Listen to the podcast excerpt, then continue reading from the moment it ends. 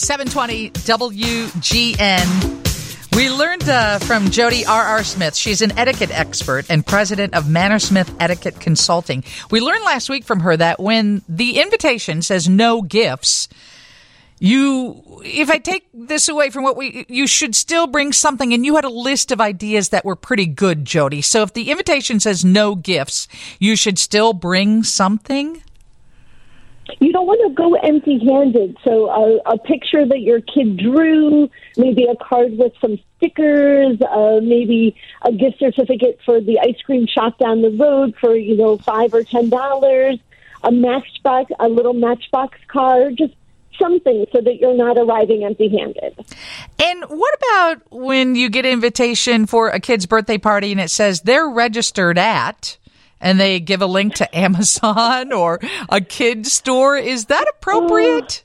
Uh, so registries are like vampires. Vampires are not supposed to cross your threshold unless they've been invited in, and registries act the same way. So I would send out the invitation to my kid's birthday party, and you would call up and say, oh, my kid is so excited to go. Is there anything your kid wants? And then I would say, I'll text you the, the registry. And keep in mind that a registry is not an order.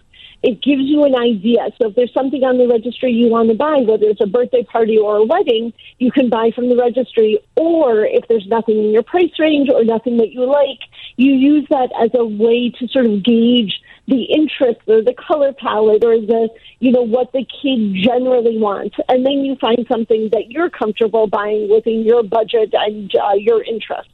Let's talk about that budget issue, because wedding season is coming up. Graduation season is coming up, and people have uh, everybody's got a different opinion on how much you spend. And there used to be this old thought in Chicago, uh, some earlier generations that would go, I'll go to the dinner. I'll see how much the dinner costs, and I'll leave the envelope open, and then I'll put in the appropriate amount of cash. And then there was a thought process of you pay at least enough in the form of a gift to cover your dinner. But as we know, if you have a big fancy downtown Chicago wedding, it could be two, three hundred, four, five hundred dollars per person. Are you then supposed to give a thousand dollar gift for the two of you to attend? Yes, I'm so glad that you mentioned. So first of all, etiquette does evolve, um, but it was never the intent that an invitation is an invoice. You are not supposed to cover the cost of your plate or meal. And the idea here is, imagine I'm getting married and I have two cousins. One of my cousins is a stockbroker, investment banker, making tons and tons of money. And then my other cousin works as an inner city uh, public school teacher. They do not have to give the same type of gift.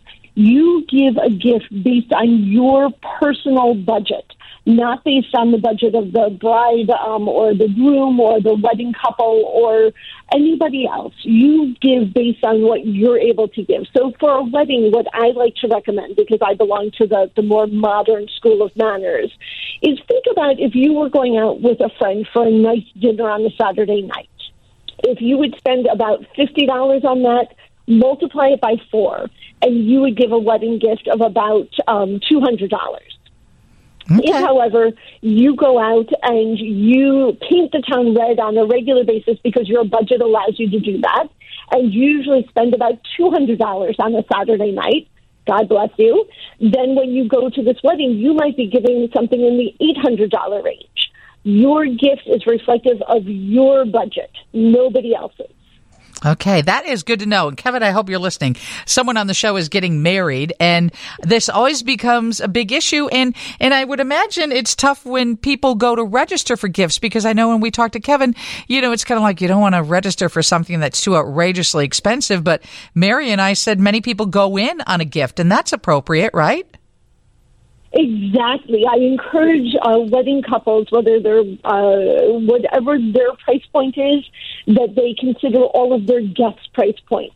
So find things that are that even Great Aunt Tilly, who's on a fixed income, something that she can afford, and your friends who are doing very well, who might then pool their money and give you something extravagant that they would be able to do as well. So there's no, uh, if, if you're looking at the, the registry, make sure that there's a wide range on there. And then your guests can, can use that as a guide for what they're going to do.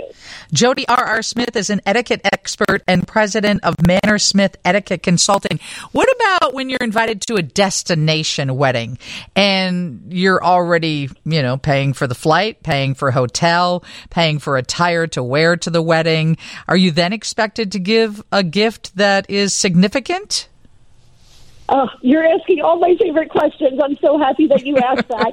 So in that situation, your budget for the wedding should be taken into account. So if I'm living in Chicago and you're getting married at the Copley Fairmont in downtown Chicago, and I'm going to be able to get back to my apartment um, that night, I'm not staying over, then I have a little bit more in my budget to be able to give. If, however, you're getting married somewhere in Aruba and I have to pay for a plane ticket and a hotel as well as my wedding attire, then your your gift is going to be a little bit less.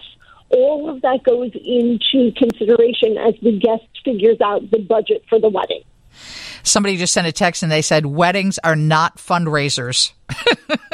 Exactly. I, I love saying invitations are, are not invoices. I mean, obviously we want to be able to, to show the, our love and our esteem for the couple, and we want to wish them well, but they should be watching their budget and guests should be watching their own budget.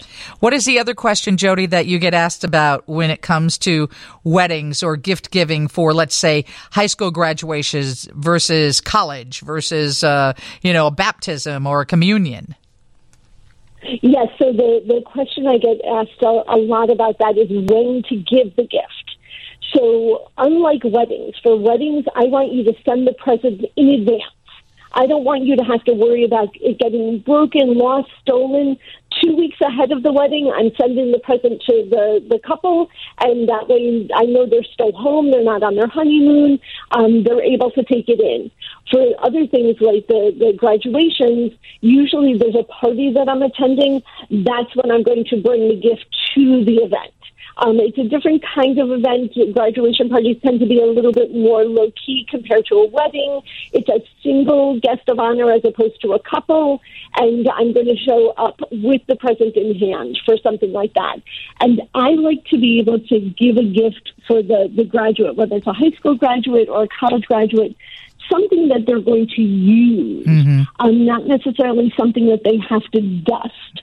So one of my favorite things to give to someone who's graduated from high school and going off, whether they're going to live somewhere in the city or whether they're going off to college, is to find out a fun place for them to eat, whether it's the, the local um, oh, yeah. diner place or their favorite bagel place, something that's very local. Yeah, that is perfect.